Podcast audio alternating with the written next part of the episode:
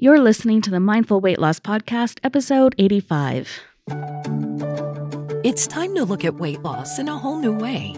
Instead of focusing on calories in, calories out, you'll learn how to use your brain to transform your body and heal your relationship with food. If you're ready to lose your weight for the last time, you're in the right place, because it's more than what you eat. It's who you are when you're eating. This is the Mindful Weight Loss Podcast. Here's your host, life and weight loss coach, Dr. Michelle Tupman. Well, hello, friends. Welcome back. This week, we're talking movement. And I've been talking a lot about this lately because it's what I've really been focused on in my own journey over the past, well, probably past year, but definitely more intensely over the past few months. If you're in my programs or have worked with me in the past, you know that I really feel strongly about the mindset that we have when we approach exercise or movement in our lives. Because I think if we are doing it for the sole purpose of losing weight, or we think that we have to do it, it feels like punishment, and we often end up not doing it, or we end up in all or nothing perfectionist thinking about it, which also just shuts us down. And what I like to get us towards is a place where we move our body because we like it, we enjoy it, it feels good. It may not feel good in the moment, but when you're done, overall, it feels good. And we're doing it because it's a healthy thing to do and we want that for ourselves. And so until we can actually get our mindset in that place where we can approach movement from a healthy mindset, then I almost prefer that we don't do it at all until we do some work. And then we can reintroduce movement in a healthier way that doesn't feel so punishing. And that is definitely the place where I'm at now in my own journey. I've more or less healed all of that old diet trauma that I had in regards to how I needed to exercise, how much I needed to exercise, and I'm really focused on doing more. And I've been, particularly focused on getting back into weight training. Weight training was something that I used to love, and then I, started developing negative attitudes towards it, saying that, I had to do it to lose weight. If I wasn't doing it, and if I wasn't doing it often enough, and if I wasn't doing it in the right way, then I just wasn't going to do it at all. And I was kind of stuck in that hamster wheel for a number of years. And now that I've healed that and I've started with kettlebells again and I'm doing some weight training and I'm doing it in a way that feels really good for me. And so I wanted to talk to somebody on the podcast who has lots of experience in weight training and training athletes and training people who have a healthy relationship with exercise, because we're all going to get there at some point, right? And we talk so much about the eating piece that the goal is to get us to a place where we can engage in intuitive eating. And I want to get us to this place where we can engage in intuitive exercise as well. And the types of people our guests work with are right there. So today I have Ashley Gass in to talk with us. We have an amazing discussion on the role of movement, how important it is to be balanced with movement, that it's not just strength training. We also need to include mobility and flexibility and other things. And we have such a good conversation around the mindset involved with all of this. So Ashley is an amazing woman. She has a master's degree in human and clinical nutrition through the University of Bridgeport. She also has a million other nutrition certifications, as well as being a certified strength and conditioning specialist. She currently lives in Florida, but she did graduate from University of Victoria here in Canada in 2003, where she earned a bachelor's in kinesiology, exercise physiology, and psychology. She's also a graduate of the Canadian National Coaching Institute, having completed extensive sports science modules in the long-term physical preparation of elite athletes. Her resume is literally 2 feet long and packed full of real-world experience, dozens of courses. She's been coaching, training, and studying for 24 years. She's absolutely amazing. And similar to one of her colleagues, known as the knees over toes guy, Ash also had to experience significant injuries and surgeries over many years to really put the missing pieces together. We talk a lot about the importance of movement with chronic pain inside this episode as well. She is co-owner and CEO of Move Gymnastics Inspired Strength Training in Clearwater, Florida. And without any further ado, here is the interview with Ashley. All right, Ashley, welcome to the Mindful Weight Loss Podcast. I am thrilled to have you here. Thank you, Dr. Michelle. Appreciate the opportunity to chat. Excellent. And I think we're going to have an amazing conversation here today. But before we dig into all the good stuff, Ashley, can you tell us a little bit about yourself and what you do? Yeah, for sure. So my name is Ashley Gass. I was born and raised in Canada. I've been in the States, Florida specifically, for about 12 years now. And I grew up as an athlete. So the category of stuff I was good at involved athletics. And I thought, hey, kinesiology and exercise physiology kind of matches that. So I bumped my way through kines and psychology with a Bachelor of Science at University of Victoria, BC, Canada. And then from there, went to the National Coaching Institute and really started to do a ton of real world application stuff with Victoria's first multidisciplinary clinic, which was Synergy Health Management at the time. Mm-hmm. I worked with strength coach Jeremy Shepherd, who went to Australia to do his PhD, and I kind of took things over. So I was just a kind of a product of being a good athlete and wanted to take it to the next level professionally. And just over the years, just kept turning what I was good at as an athlete and my love of training and the gym and nutrition into a business. And now in Florida, I'm co-own and fully operate Move Gymnastics Inspired Strength Training, which is a facility where we integrate traditional strength and conditioning with calisthenics, stretching, mobility, and really sound nutrition practices. Ah, that's amazing. I have so many questions. But first, I want to tell you, we are the opposite.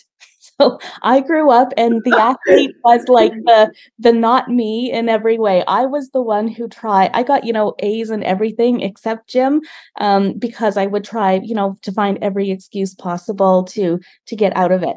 And I had such an issue with the word athlete that my listeners have heard me tell this story before, but in my first year of residency for emergency medicine in Toronto, I had won a scholarship when I left medical school. So I had $10,000.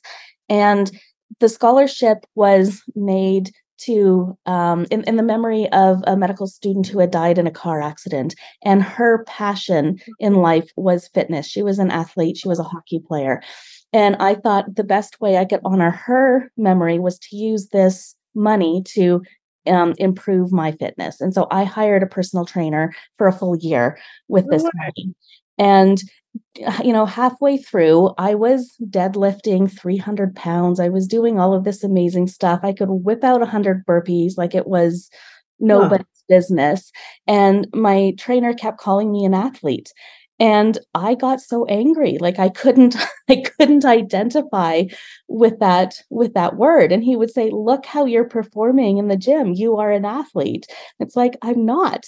I hate exercise, except I didn't. I loved it. I loved every well, it depends if no one ever defined what athlete meant, and if you didn't have your own working definition of it, maybe in your mind, athlete meant something that you didn't want to be. So if you never had a working frame, if you ever had a framework for what it meant for you, That makes sense. No one defined it for you. Yes. And, I think once I decided that athlete was a frame of mind rather than a set of physical accomplishments, then, it was much better. And that's been very helpful for me. And then like the second thing I had with this is I had downloaded one of these apps that does audio fitness, and they had a Learn to Run program in it. I can't remember what the app was called, but I was doing this, half walk, half run, thing with this guy yapping in my ear. And we had just finished a 5-minute run stretch. And he's like, "Who the heck are you? You're a runner." And I said out loud, "I'm a runner." And then I started bawling because, running was the one thing that I really hated as a kid. So it's interesting how these labels can carry so much for us. But I was going to say, how did you get past the point, or did you get past the point where you felt good about thinking you were an athlete, or did you ever get to the point where you were okay with that word, or where did that story end up? Where does that story end? Yeah. So through the rest of that year with the trainer, I was able to take on that identity, and it was amazing thing. I remember the very first day. And we did shoulder presses or something like this. And I couldn't even do like the 5 pound, dumbbells. And by the end, like just looking at how far I had come, and people would stop and watch me. Like when we would do my one rep max for my dumbbells, and it was literally 300, or my deadlifts, and it was literally 350 pounds, people would stop and watch. So I'm like 5'2", right? And I was still like on the heavier side. And like this was a big deal for me, and people would stop and watch. And it's like, as I went through the year, it didn't feel like I was making any progress because, it always felt hard because we were always, pushing ourselves. And, the first time I did one pull-up, like it took me a long time. It took me 6 months to do that. Yes, and then when I did 3, it felt just as hard as doing one, kind of did. And so it wasn't until I looked back at his records of what I was hardly able to do at the beginning compared to what I was able to do at the end, that was really like a big light bulb moment for me. Unfortunately, what happened is when I didn't have the trainer anymore, I had no idea what to do with myself in the gym, and I just stopped going. And so I struggled for years and years with this because I would go back to the gym and I couldn't do anywhere near what I was able to do at the end of my year with Alex. And so I felt very discouraged about that, and then would just stop moving. And now here I am pushing 50 and things hurt. And, one of the things that I would love to talk about with you is the importance of mobility and flexibility, especially when we get a little bit older, because I find I have to include so much more of that in my movement routines in order to do the other stuff. So that's one thing that I've noticed that's changed. And then the other thing is, being a woman who's struggled with my weight my whole life, and always hearing from everybody how important weight training and resistance training is, for weight loss and metabolic health, I was always telling myself like it's either go hard or go home, with the weights. And so for the longest time, I just wouldn't do anything. If I felt I couldn't lift well, then I just wasn't going to do anything at all. And so the last, couple of years of my life has been more about just finding movement that I will actually do and enjoy from day to day. And now I've fallen in love with kettlebells. So, that's what I've been doing lately as well. Don't know what it is about those things, but my God, I love the kettlebells. Interesting. Well, they're easy to maneuver with. Potentially you've just found something that feels that kind of rotates in your hands properly and just feels like it's become a part of your body when you're moving rather than something that feels awkward, perhaps. Yeah, that might be it. And it's like, I can sit there and swing those damn things all day long, and it doesn't matter how much, like, it's just, it's fun. I don't know what it is. But I think a question I'd like to ask is, from your perspective of somebody who's been an athlete all your life, what advice do you have for people who are just wanting to start out with fitness? It's a really, really good question. And it does come down to finding a combination of fitness things that because some people don't like any of it, zero. None of it. So you kind of have to, my brain is thinking of really a few people that I've worked with that how they've gone through this journey.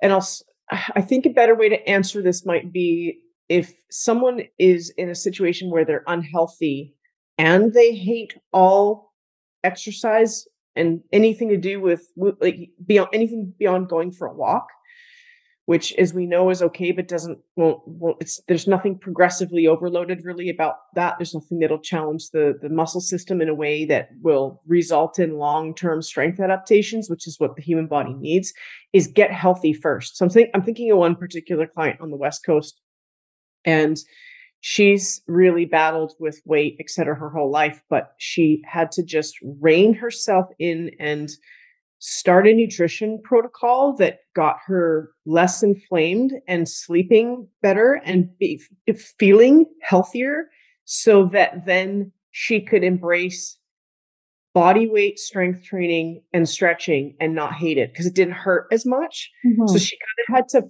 fix her health first, and alongside getting better at body weight, strength training. But in order for her not to hate training, because training hurt, mm-hmm. she had to improve some of her inflammatory markers and her health first. So that question, it does depend, because it's like, it's sort of, I go, well, let's create someone who's healthier and sleeping better first, so they're not just in pain and chronically exhausted. Because if you try to get someone to love exercise or like it when they're really fatigued and they're not healthy, they're eating poorly, that's going to be an uphill battle. But if we can get some of the basic pillars of health dialed in first, mm-hmm. the probability of exercise actually feeling good and being rewarding, because we all know that you can't just be crazy unhealthy and sleep deprived and inflamed and start exercise and it's not going to work. It doesn't work that way. You almost have to be a bit healthier first, and then, you know, your training will pay off. So create a healthy foundation,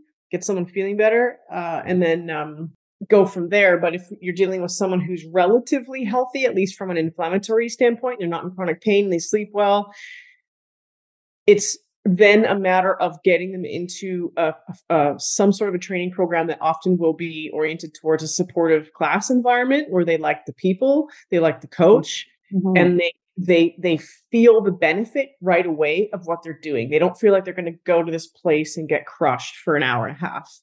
Right. So these are like my two answers is really, it depends on the person, but if someone's really unhealthy, exercise definitely might not even be the starting point. Getting healthy might be the starting point. And if you're dealing with someone who's healthy, but just is like, ooh, training, I don't know. And I really work to find a grouping of body weight strength training drills and stretches that they like. Doesn't take a lot of, it's a path of least resistance, and then they get immediate benefit from. Right. I like it. And that's actually why I think there is benefit in walking initially, because what I have found with women is many people actually like walking, right? I mean, if it's a walking the dog thing or being out with the kids or, you know, just having some outside time with nature, people tend to like walking. And I find what walking does for people who are not used to having any movement in their life whatsoever is a couple of things. It carves out space, right? So, you know, they learn, because I also hear I don't have time. Like, I just don't have time, right? Yes. And so, you know, it shows them that they can carve out the space to have a fitness routine in their life. And I think once the walking starts, you know, people feel good after they have a walk. And when they feel good, they're more inclined to eat in a healthier way, taking care of their bodies, and those other health things improve. So I never discourage people from walking. And if they don't like walking, then if it's something else, if it's dancing, if it's like hard work, or, you know, whatever it is that they like to do, it fulfills that same thing, right? And I'm thinking of, I have a client as well who just will not talk about weight training, she's just for so long has just had this big, you know, wall, but she's a mountain biker and a skier and, you know, does all of these other, you know, important things. And, you know, dealing with some injuries and some pain issues, you know, she's seen a physiotherapist who has recommended exercises, and she's now gone and built a gym in her basement and has weights, and all because she wants to be able to do these other activities that she enjoys so much. And so I hope if she's listening to this, if she remembers the conversations we've had in the past about weight training, I think she would have a laugh at how far that she's come. But I think like meeting people where they're at and addressing some of those, some of the other issues right out front is probably such a smart way to go. You do. You really, and you're right. You have to meet people where they're at, and maybe just a tiny bit above where they're at. Tiny bit. Yeah. Not like.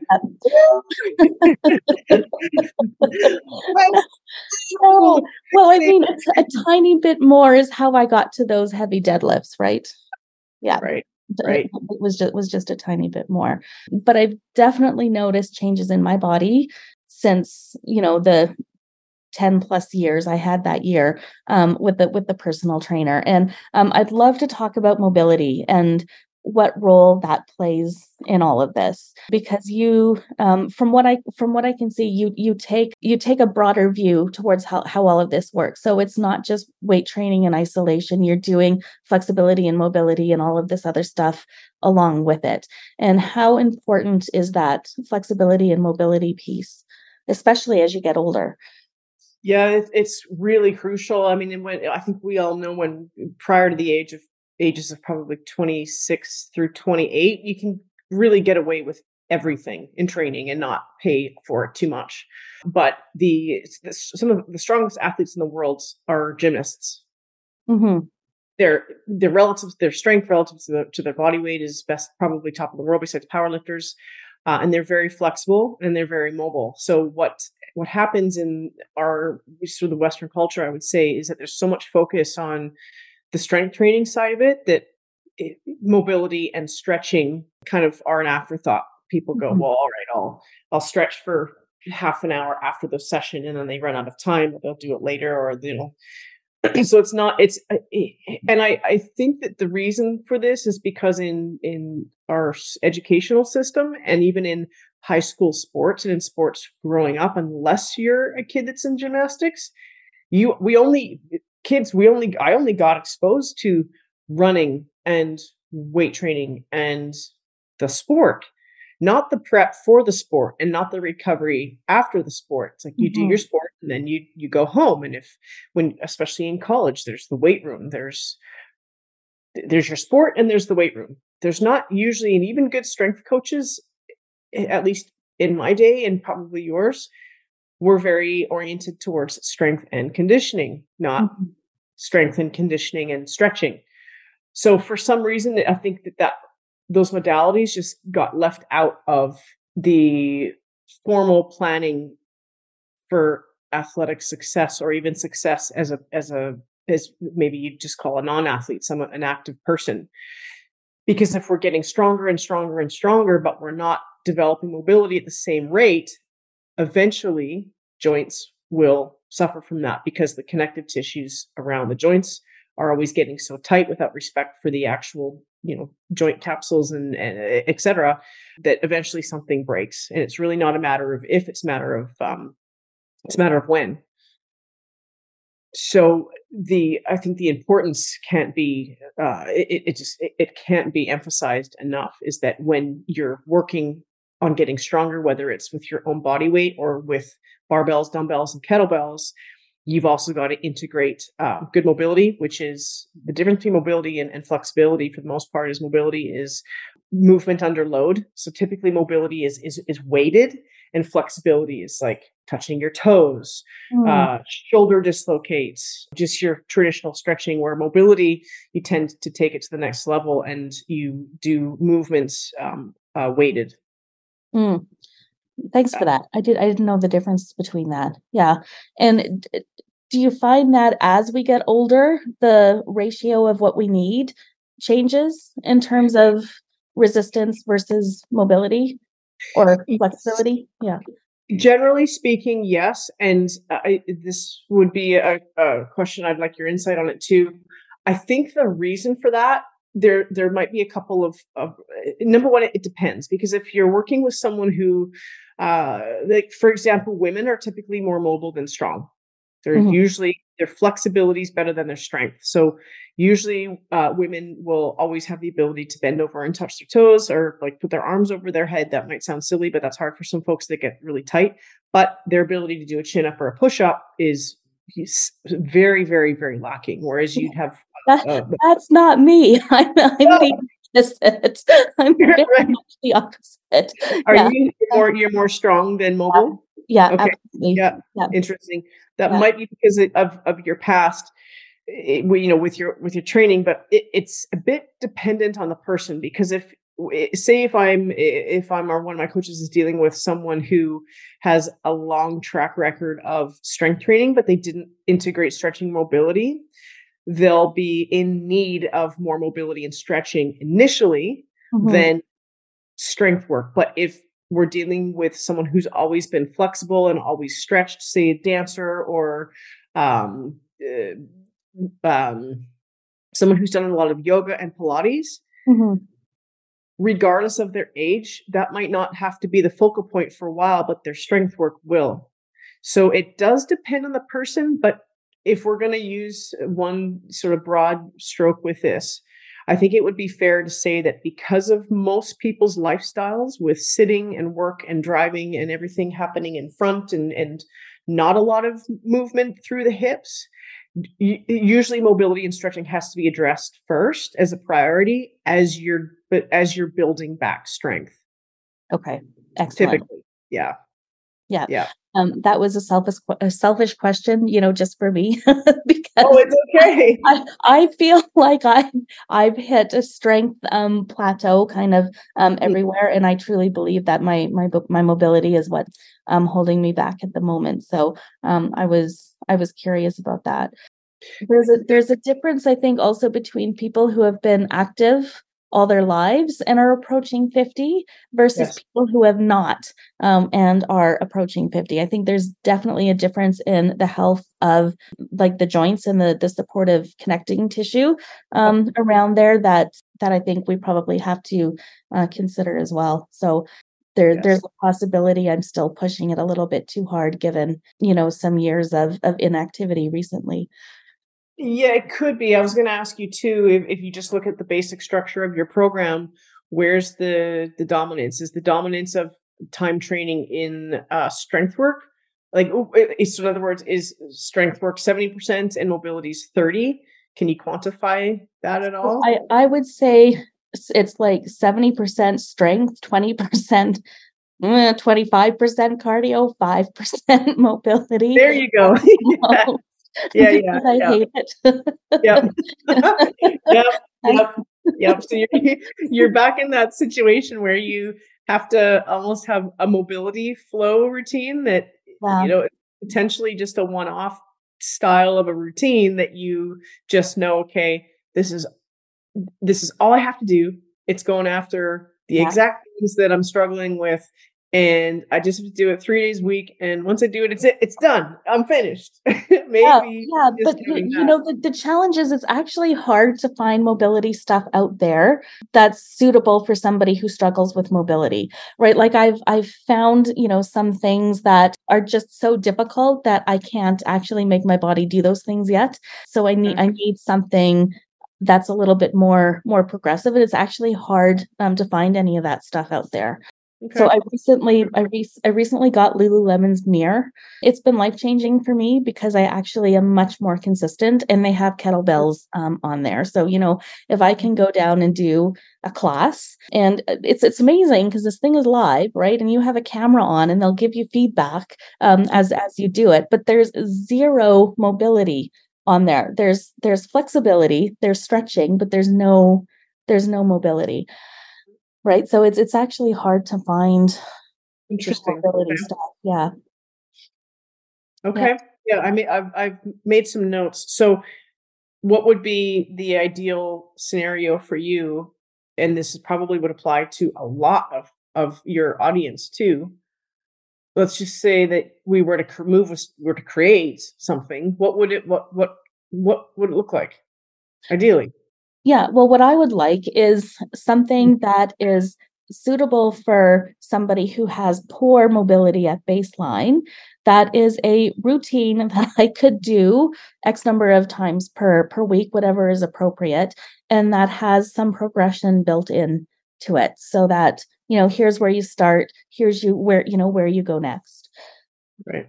And probably something that focuses on like the whole body. It's like it seems to be like ankles and hips and maybe even my back are where my problem spots are, but probably like a whole body approach would be cool. And I want to talk because I think you sustained surgery to your back. You had surgery at some point. Yep. Right. Can you tell us a little bit about that? Yeah, for sure. It was, so just genetically L5 and S1 on the right are fused. Okay. And that probably created or set the environment for a lot of these issues, obviously, because, you know, one part of the vertebrae is able to move, the other one's not. So by the time I was 20, I'm 43. By the time I was 21 years old, I was in a lot of pain, and I was still carrying on as an athlete, doing everything. But, you know, it was at the point where I needed to get MRIs because I was hurting a lot and in a way that was just weird. And I had advanced degenerative changes going on at the mostly L4-5, L5-S1 segment, like advanced osteoarthritic changes. And I remember the radiologist wrote like in a 21-year-old question mark. I didn't know what to do. No one else. I mean, occasionally get an elbow in my piriformis, but you know, no one knew anything. And at that time, back rehab was as sophisticated as we'll just avoid lumbar flexion and rotation. Thanks. Great. So I just did my own thing. I mean, pain to me it was just a part of my life. So that continued and continued and continued. And there were just micro trauma to the mostly the L4-5-S1 disc. You know, I'd go through periods where my back would, you know, the disc would bulge a little more, light herniation. I'd be out for 3-4 days, just trying to roll around on a lacrosse ball or move to be able to move. And that happened a number of times between the ages of, you know, like say 28, 29 and 35, 36. And then it just one day, the disc erupted. I mean, it herniated 7 millimeters out and then it fragmented. So it dropped around the S1 nerve root and I lost neurological function of most of my left leg, lost the Achilles reflex. I mean, I didn't have drop foot, I had drop leg. So the importance of neurosurgery was critical, and it was to remove the disc fragments off the S1 nerve root so that there would be hope of having my left leg sensory and motor function back. So yeah, that was that was about 7 years ago, and I never looked back. I discovered gymnastic strength training, podcast interview between Rob Wolf and Christopher Summer. So Rob Wolf's like the paleo guy. Christopher Summer founded Gymnastic Bodies. He worked with the men's national gymnastics team for 40 years. And I took the material on and just really integrated gymnastic style strength training, mobility work with traditional strength training, and it saved my life. And that was, I don't even, my back's fine, which is rare. It is. Well, this is so inspirational, and I think worth emphasizing because it is rare. It is rare. I'm an emergency physician, and I see, post-op people years down the line who say that they feel exactly the way that they did, pre-surgery, maybe even worse. And they're also extraordinarily sedentary people because they believe that their pain limits their ability to move. And I think you are demonstrating so impressively here how the opposite is actually true, how you turned to training to actually heal your body. And the fact of the matter is, injury or not, our bodies are designed to be moving always, right? Yes. Like back in our caveman days, we were moving all day long, and we were moving in very non-prescriptive ways, right? Like we didn't have desk jobs. We were constantly, lifting and twisting and reaching and carrying and, doing all of this stuff. And of course we had low back pain when we were cavemen too. It's right. It's not like this is necessarily a modern phenomenon, and lying your way, like sitting your way through pain tends to exacerbate that pain. And trying to get people to understand the importance of moving when they have pain is really something that we struggle with as physicians, and something that I struggle with as a coach, for women as well, until they start doing it and realizing that that change comes when you actually move your body.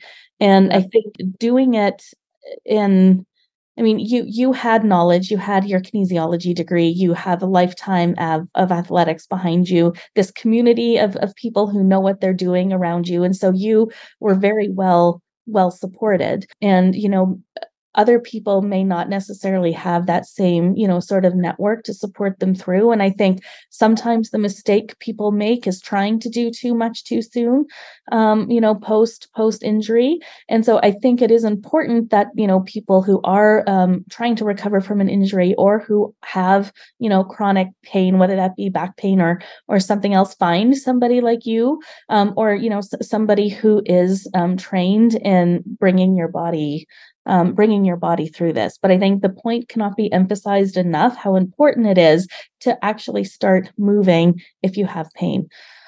Yeah, you're absolutely right. And it would be interesting because coming from your position as an ER doc, it's not like you see people in pain and then they're dismissed and, you know, you're finished your shift. It's not like these people are continuing patients of yours, but in your private practice, you know, would have the ability to help folks with that. But when the other thing that a lot of people have going against them is that, I in our system, for the most part, we're usually taught that if it hurts, don't do it. And it's like, wait a minute, if you've got back pain or you've got shoulder pain, you do need to train. But if you don't know how to train, because it's not your field, and you're dependent on therapists and doctors who aren't well versed in this or haven't experienced getting through multiple injuries with corrective training and with manual physical therapy and getting someone with good hands working on the area to get it moving again, or, you know, if it's tendinopathy, getting the tendons healthy again, or with the back, some of the facet joints get stuck and they just need need movement. Right. But if you're in an environment where it's just medication, anti-inflammatories, muscle relaxants, and just take it easy for a week, how do you get out of that cycle? You're right. I was incredibly fortunate to have this huge network, and then just that kind of inborn resiliency to go and accept nothing short, accept no one's answers of not doing things. But if you don't have that, it's a tough path. Yeah. Right. And it's, I did a podcast episode of this not so long ago, but a couple months ago, I was in line at Starbucks getting a tea, and there were two women ahead of me in line having a conversation with each other. And both of them were in bigger bodies, and one was complaining about her chronic knee pain. And, you know, the friend had asked her, well, what are you doing about it? She's like, well, I know I just need to lose weight. And it's like, it's, yes, that helps. But I thought, what about in the meantime? Right. Because you're not going to lose weight tomorrow. It's not going to happen. If you're like 95% of women, you know, trying to lose weight, this is a long process to get you there. So, you know, what are you doing to help your body in the meantime?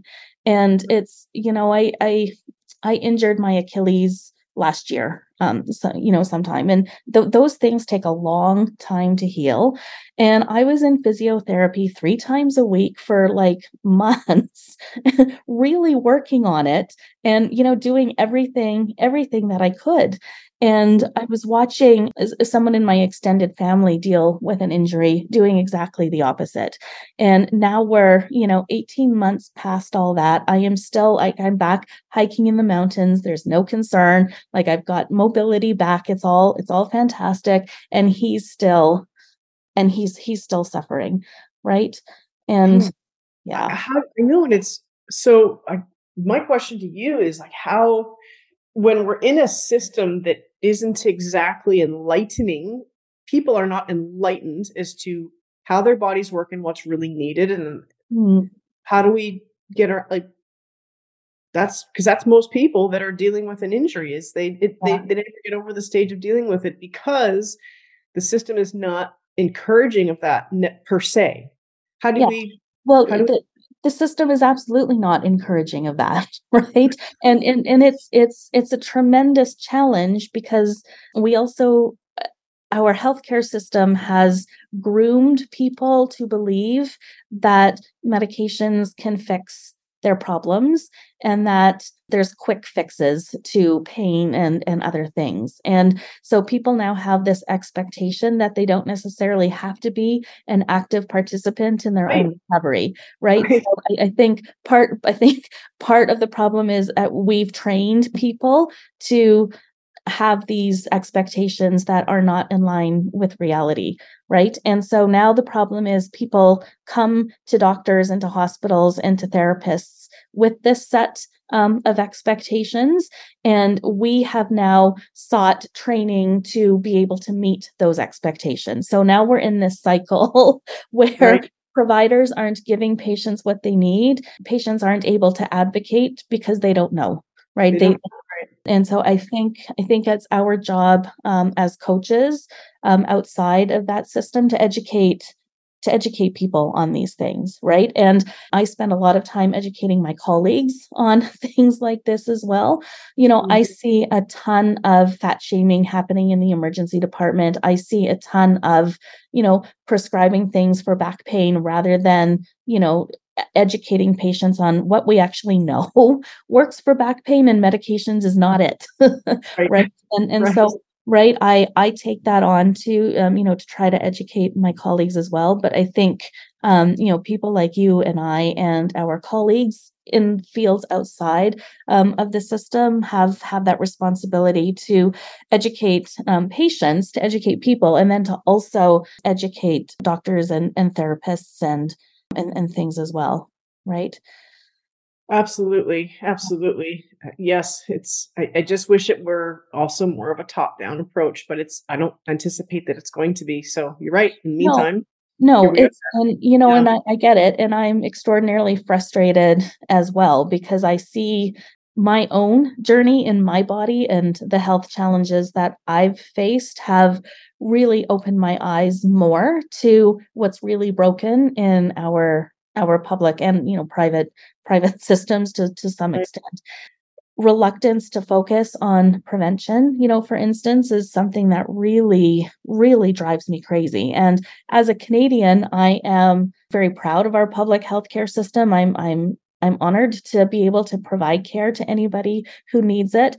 But I also have this huge frustration on the fact that I can't even practice preventative medicine within our healthcare system and get paid for it. If I want to do that, I have to go out and do something private. And I'm very tempted to do that, but it's so hard to navigate all of that. But you're going into the private sector, and then all of a sudden you have to be really good in business and marketing and have someone run your clinic, and it's like, whoa. Yeah. But the advantage to that is that you actually have patients and clients who want to be an active participant in their own healthcare. Right.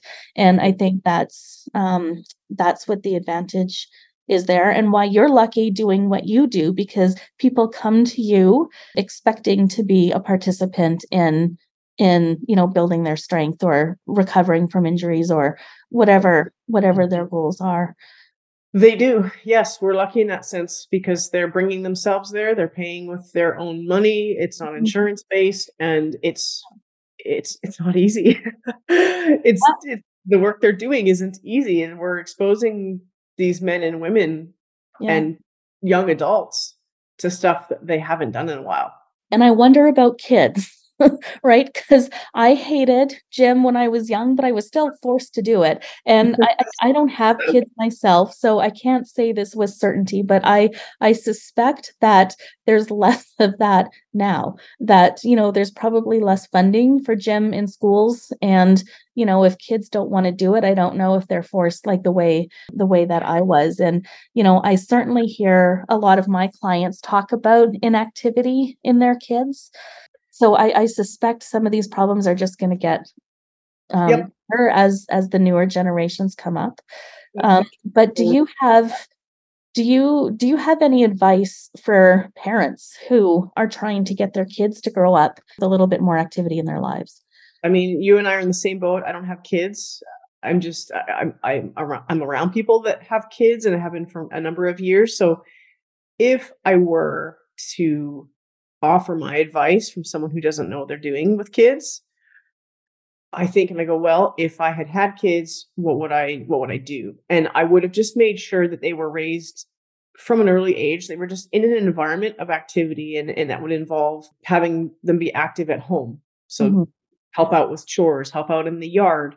I give them little like yard projects so that, you know, they wouldn't have gotten used to coming home from school or play or anything and just watching TV. So I think it's just a matter of keeping kids active and involved. I think involved might be one of the better words, is keeping them involved in the family life from the beginning. And then just trying little sports, like putting them in some camps to see what do they have a natural affinity to, and just working to find that, but just not allowing the sedentary kid habits to come in where they're just, you know, you've got an iPad just to keep them quiet. I think it would be, keywords would be involvement, and then finding activities that they have kind of that natural affinity for.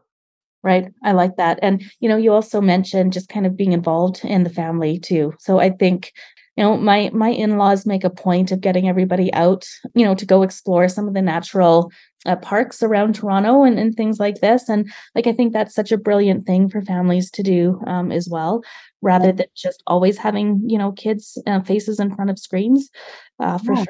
Yeah. Yeah. That's the most obvious one to me, is let's not start that as a habit. Yeah, well, exactly. Because look at how hard it is to change that when you're an adult, right? Right. If you grow up with activity being part of what you do day to day, it's so much easier to continue on doing that. Mm-hmm. Mm-hmm. Right. No, agreed 100%. I have a quick question for you, if I may. Oh, of course. On the topic of weight loss, whether it's men or women, how do you change their mindset from being concerned just about, quote, weight loss, and really understanding what it takes to shift body composition and actually knowing their lean body mass versus their fat mass, or their fat-free mass versus their fat mass? How do you teach people that? So I don't. I actually don't teach people that. And, you know, this is because I only work with women, but I primarily work with women who have struggled for so long that they are no longer in touch with their bodies. They're just not connected with their bodies at all. And they tend to eat more and more and more to buffer that relationship with themselves. And I find when women have spent an extended period of time in that sort of mindset, when we start looking at those sorts of numbers, it does one of two things. It either like shuts people right down or makes them binge more because of the shame that they feel around all of that, or like they almost become too obsessed with healthy behaviors, which is really just sort of the same kind of mindset, but manifested in the opposite way. So what I try to do is actually unwind all of that and get women to not be thinking about body composition or even their weight, and instead start thinking about healthy behaviors that they can realistically do. So we focus on the behaviors rather than the numbers and the outcomes. Right. And then once we've healed all of that stuff and people can look at this with some neutrality around those numbers, then, you know, we can start to have those conversations. But I find once we actually, like for the average woman who just wants to be healthy and not necessarily you know, a competitive athlete or, you know, somebody performing at higher levels, we don't even need to get to that conversation. That once they start respecting their body's needs, they're moving and eating in a way that brings them to a healthier place. So I actually don't talk about that stuff with people at all. Yeah, that makes sense. Yeah. Just establish healthy behaviors, get someone feeling better about themselves again, and then take it from there. Okay.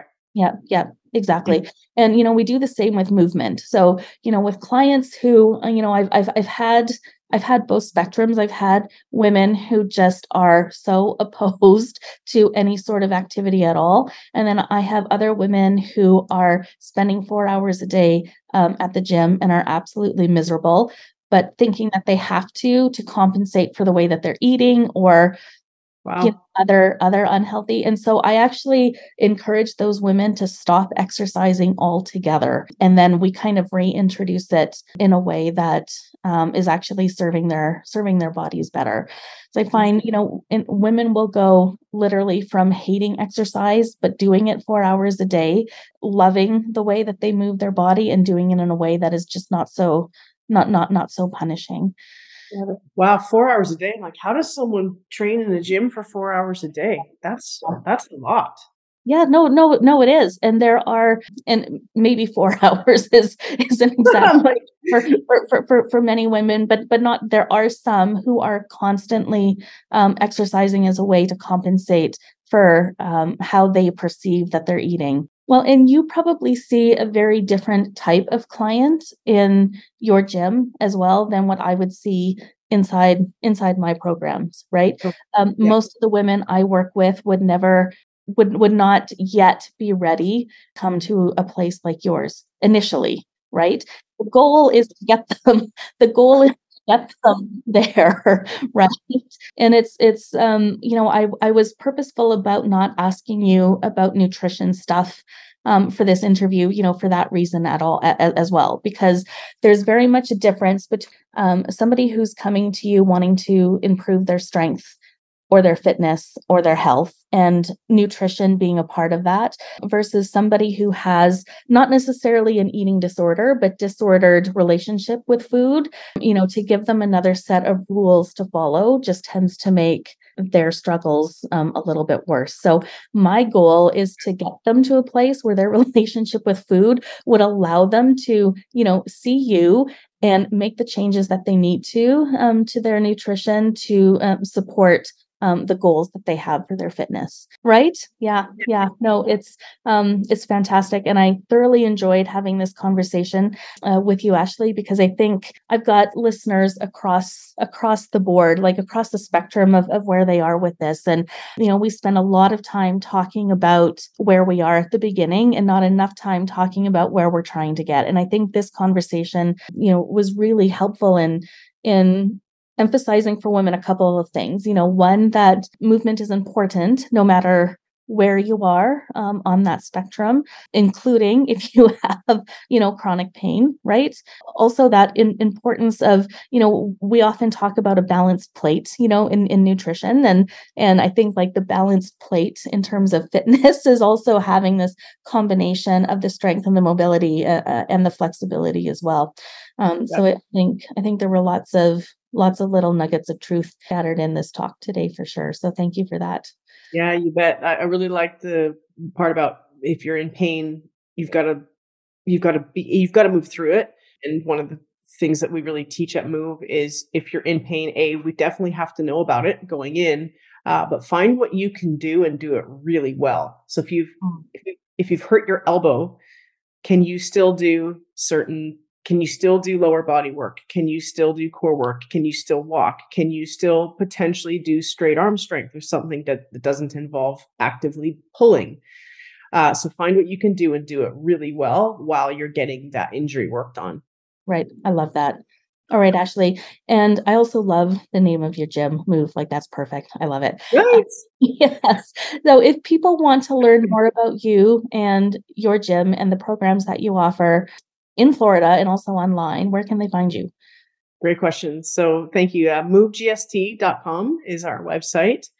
MoveGST Gymnastic Strength Training. So MoveGST.com. And then Instagram is my full name, Ashley R. Gass, and also Move Training, Move_Training_Calisthenics. But if you find us online, MoveGST.com, it will guide you towards the social media accounts as well. And we're on Facebook and we're pretty easy to find. And, we love working with folks. We have really nice signature 8-week coaching programs where we've had all sorts of beginners come through these programs that have different mobility and strength needs or just want to get started, but they're not in Florida. So you can ask us any questions, you can book a call, anything you need, just get in touch with us on MoveGST.com. That sounds amazing, Ashley. Thank you. And any last words of wisdom before we sign off today? Just take it one day at a time. Have a coach in your corner that you know, like, and trust.